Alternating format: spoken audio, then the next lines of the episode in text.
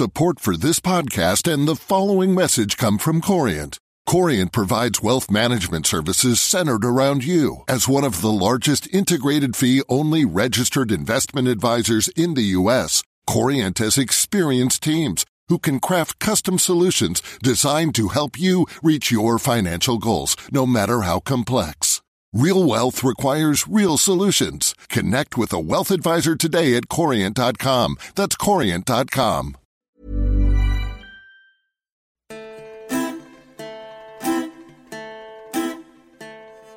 Hello, and welcome back to our deep dive into sovereign debt restructuring.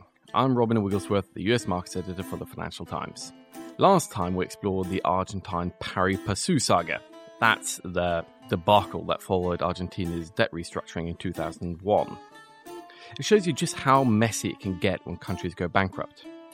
But this time, we'll be looking at another country that has a long and ignoble history of defaulting on its debts but it's also one that offers pointers and possible solutions.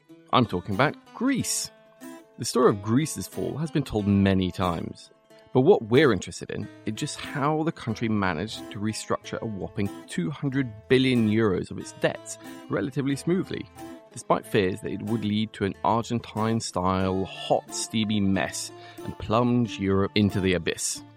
This tale starts in May 2010 around the time when the Greek crisis first started to rumble.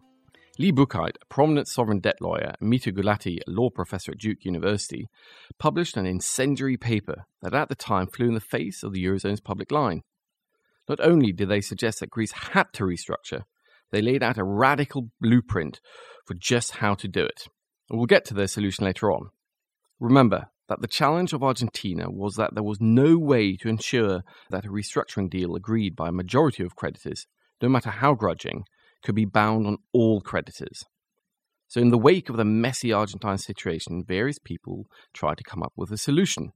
The International Monetary Fund even proposed a sort of bankruptcy court for countries. In 2002, the International Monetary Fund, led by then First Deputy Managing Director Anne Krueger, proposed just such a thing, nothing short of a transnational bankruptcy regime. And a lot of work was done on it. Fascinating project. In the end, it died on the vine. Uh, not because of the analytics, but because of the politics. That's Lee Buchheit, partner at Cleary Gottlieb. Basically, the US Treasury got cold feet and withdrew its support. Without the US, the IMF just couldn't continue. In a traditional bankruptcy, a judge oversees the process. But in sovereign debt, the IMF is pretty much the only body that could fulfill this role. Not only is it itself a big lender to countries in distress, it is also ruled by a board appointed by its biggest shareholders, its member countries. It is a political body, and would they feel comfortable in lending to sovereigns, recognizing that ultimately the fate of their credit extensions is going to be decided by politicians who are obviously going to be looking out for their own geopolitical interests. Instead, the US Treasury championed a less radical contractual solution. Remember how I said that bond documents usually have an array of clauses? Well, the Treasury argued that countries should henceforth include a so called collective action clause. A typical one would stipulate that if more than 75% of bondholders voted for a restructuring deal, then it would bind all the bondholders, in theory, precluding anyone from playing the holdout game. These days, most countries, certainly developing ones, include collective action clauses in all their bonds. These clauses have been in English law bonds since 1879, but they never caught on here for purely historical reasons and no public policy behind them. But the U.S. Uh, and indeed the the G10 very strongly endorsed them in 2002, and they are now present in virtually every New York law sovereign bond. But they have some important weaknesses that clever, bold hedge funds can exploit. If you manage to snap up 25% of a bond, you can, in effect, block a restructuring. And as my colleague Elaine Moore points out, the clauses only work bond by bond. What that means is that even if the majority of a country's creditors vote in favour of a restructuring, several hedge funds, or even just one hedge fund, can crowd into specific securities and in practice hive them from a restructuring. So let's return to Greece and the solution offered by Lee and eventually adopted as a blueprint for the restructuring once he was later hired by Athens. Lee, along with Mitu Gulati, noticed that the vast majority of Greece's bonds were issued under local Greek law, even if they had been sold mostly to international investors. And local laws can be changed by the national parliament. So Greece simply passed a law that retroactively fitted collective action clauses into its debt. That was a pretty dramatic move on the part of a sovereign to actually change the law ex post. That's Doug Rediker, who was a US executive director at the IMF at the time.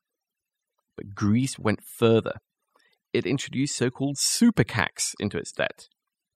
These addressed one of the main weaknesses of the old school clauses. They included aggregation.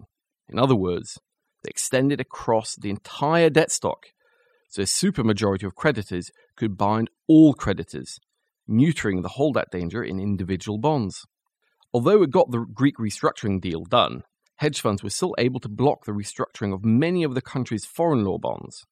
Rather than risk a messy Argentine style situation, Athens grudgingly repaid those bonds in full.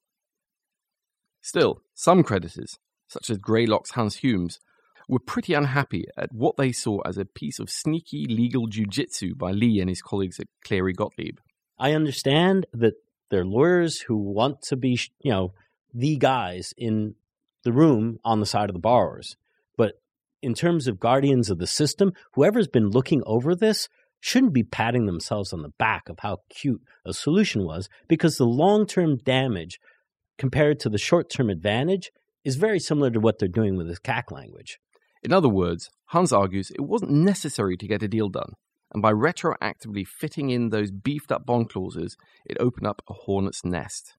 It makes it more likely that other countries will do something similar, which could, in extremis, make fund managers less likely to lend to countries. For Lee Buchheit and Cleary Gottlieb, wow, this is really cool. Look what I can do. Aren't I smart? what is the long term damage? You know, it's not maybe not as much of a thing in Greece because it's in the euro, but for the long term development of emerging market the countries to make it sustainable, you need to build up their domestic capital markets. As Elaine notes, the Eurozone was aware of this risk. What the Eurozone did to try to make things a bit neater and more formal was mandate that all countries in the currency zone should in the future issue bonds with these so called super CACs. Crucially, the voting threshold was lowered from the usual 75% to 66% and extend across a country's debt stock. If more than 50% of a bond's holders voted against the restructuring, they can block the aggregation. That is still a far higher hurdle than 25%. And that isn't all. In the wake of the Argentine litigation and the Greek restructuring, the International Capital Markets Association, a kind of trade body for the finance industry, also realized that something had to be done. It now recommends that all countries include super CACs in their bonds, and many are now doing so. The problem is there's a potential for holdout behavior to affect uh, global financial stability.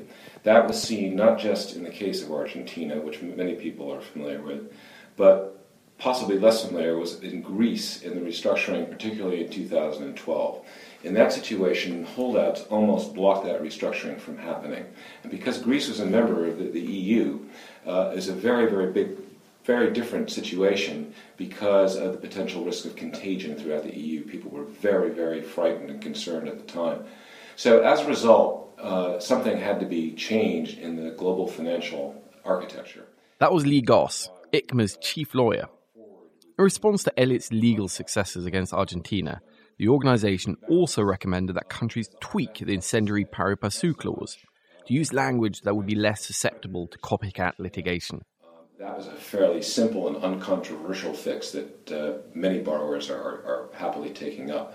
And that just stops this, this right of rateable payment. So it stops a court from ordering a government to not pay the good guy investors who have taken the write down unless they pay the bad guy vulture funds who have to be paid in full. I spoke to Anna Gelpern again, the law professor at Georgetown, who was part of the group that negotiated these new principles. She says these super CACs are a big step forward for the sovereign debt world. I think that it is uh, without question, the most robust mechanism to block holdouts so far in all this contractual reform. It's not total protection, and it probably shouldn't be total protection. The question is whether it enables the right people and blocks the right people. And I think that, you know, we'll have to see, but it's certainly promising. However, and there is always a however in sovereign debt restructuring, this is not a panacea. That super CACs and neutralised pari passu clauses and are gradually filtering into government debt is a good thing.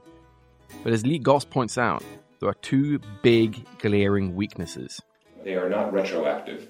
You can only put them into new debt. It's estimated that it could take as, as, as far as 10 years before there's a critical mass, say 70% of the debt stock is replaced sufficiently with the, the, the new super CACs uh, to really make a, a, a difference. The other disadvantage is that they're voluntary. In the messy world of sovereign debt restructuring, this is probably all we're going to get. Next time, we're heading to Jamaica, where we will end the series on a hopefully more upbeat note. I'm Robin Wigglesworth. Thanks for listening. This podcast was produced and edited by the wonderful Amy Keane. Support for this podcast and the following message come from Corient. Corient provides wealth management services centered around you. As one of the largest integrated fee only registered investment advisors in the U.S., Corient has experienced teams who can craft custom solutions designed to help you reach your financial goals, no matter how complex. Real wealth requires real solutions. Connect with a wealth advisor today at Corient.com. That's Corient.com. The latest episode of the Next Five podcast is all about AI and the business travel sector. I speak to Tim LaBelle, head of product for SAP Concur Spend Solutions. We'll have so much data that our travel will be safer. Shelley Fletcher Bryant, VP of Advito. AI can certainly contribute to more eco friendly travel practices. And author and public speaker Theo Lau. AI can help us predict when it will be a peak travel, more delays, cancelled flights. Listen to the full episode of the Next Five wherever you get your podcasts. Enjoy.